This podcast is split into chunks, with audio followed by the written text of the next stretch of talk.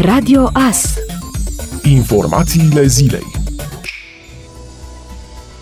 Ministrul Sănătății Nelu Tătaru spune că purtarea măștii de protecție va rămâne obligatorie cât timp se vor mai înregistra noi cazuri de infectare cu noul coronavirus în condițiile în care cea mai importantă cale de transmisie este prin aer. Atâta timp cât vom mai vedea că avem uh, cazuri noi, vom purta mască pentru un minim gest de protecție. Rămânem la o cale de transmitere cea mai importantă, aerogenă, a spus Nelu Tătaru. Întrebat dacă ar putea fi vorba de o perioadă de un an sau chiar 2 ani, ministrul a răspuns, sper să fie mai puțin de un an, doi, sper să fie o lună, două de purtat masca, de purtat în spațiile închise, mijloace de transport sau la serviciu.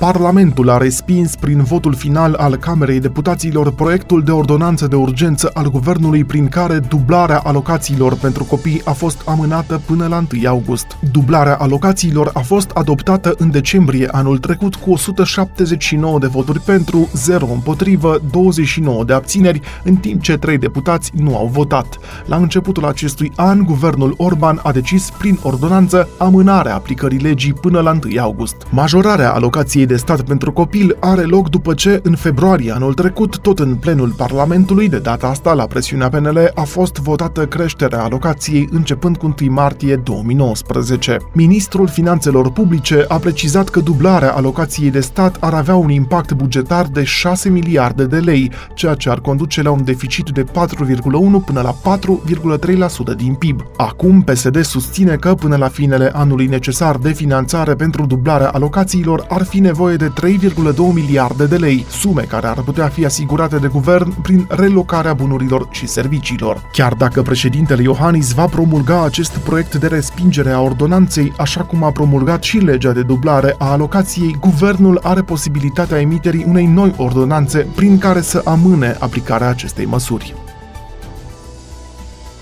Medicul pediatru Mihai Craiu afirmă că proiectul de lege al vaccinării la întocmirea căruia a participat prevede că acele persoane care au contraindicații la vaccinare nu vor fi vaccinate. El le transmite părinților îngrijorați că pot raporta oricând orice fel de efect advers pe care cred că un vaccin l-a avut asupra copiilor lor. Trebuie să existe o reglementare privind vaccinarea obligatorie. Legea vaccinării ar aduce multe răspunsuri celor care acum ezită. Ar exista răspunsuri în privința efectelor adverse a stocurilor de vaccinuri. O reglementare este mai bună decât lipsa ei, a spus doctorul Mihai Craiu. El a ținut să precizeze că decizia în privința vaccinării copiilor rămâne a părinților, iar aceștia vor avea de unde să se informeze, inclusiv în ceea ce privește efectele adverse, care vor fi trecute pe o listă exhaustivă. În privința celor care au contraindicație la vaccinare, aceștia nu vor primi vaccinul. Copiii și adulții care nu pot fi vaccinați nu vor fi vaccinați. Persoane persoane care au contraindicații la vaccinare. Ei vor fi scutiți de vaccinare, dar vor fi și protejați în același timp, pentru că cei din jurul lor, fiind vaccinați, nu le pot transmite boli. Medicul a mai spus că părinții pot raporta oricând dacă li se pare că apar reacții adverse de la vaccinul administrat copiilor și că există inclusiv un portal online unde se pot anunța astfel de reacții la vaccin.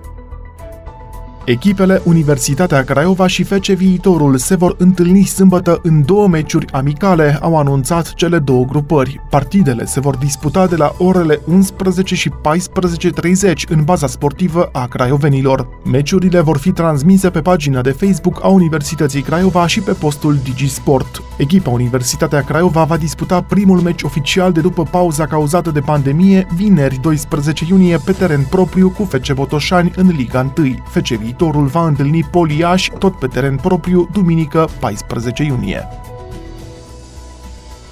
La Parlamentul European a fost formulată o petiție privind problema urșilor din România. Aceasta a fost solicitată nume personal de președinții consiliilor județene din Harghita, Mureș, Brașov și Covazna. După o verificare de câteva luni, aceasta a fost aprobată spre publicare. Problema urșilor din România ar putea duce la declanșarea procedurii de infringement, cu atât mai mult cu cât Ministerul Mediului nu a elaborat în termen legal de 90 de zile metodologia pentru noua lege legea vânătorii, adoptată anul trecut și care prevede cote de prevenție. Noi adrese vor fi făcute de autoritățile din Harghita la Ministerul Mediului, inclusiv pentru accesarea de fonduri pentru programe de prevenire și combatere. Președinții consiliilor județene îndeamnă locuitorii să se alăture petiției, deoarece în acest mod ea va putea fi introdusă pe ordinea de zi a Parlamentului European.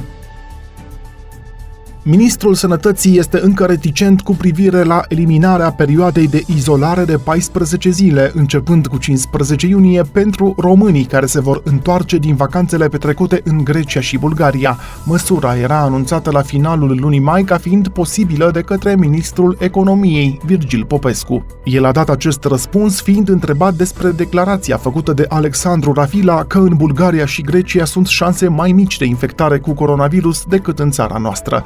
Reprezentantul României la OMS a precizat însă că orice călătorie suplimentară poate să afecteze cifrele, chiar dacă cele două țări au o incidență mai mică a infecției. Ministrul Sănătății a mai precizat că în momentul acesta, dacă cineva pleacă în vacanță în Grecia și Bulgaria, la întoarcere intră în izolare. Da, avem acele 14 zile, a mai precizat el. Declarația făcută de Nelu Tătaru este mai reticentă decât anunțul făcut de Ludovic Orban, cum că cei care merg în vacanță în cele două țări ar putea scăpa de perioada de izolare de 14 zile. Premierul afirma că se lucrează la un pachet de măsuri în acest sens, care să fie aplicat după data de 15 iunie. Conform Institutului Național de Sănătate Publică, toate persoanele care sosesc dintr-o călătorie internațională trebuie să stea în izolare la domiciliu pentru 14 zile. INSP și Departamentul pentru Situații de Urgență monitorizează situația din cele două țări pentru a vedea dacă acestea rămân sub coeficientul de risc privind infectarea cu COVID-19, adică sub pragul de 4 sau 5. Decizia vine după revizuirea evaluării epidemiologice realizate de România la începutul lunii aprilie. De atunci și până acum însă, epidemia de coronavirus a cunoscut o stagnare sau chiar o scădere în cele două state europene.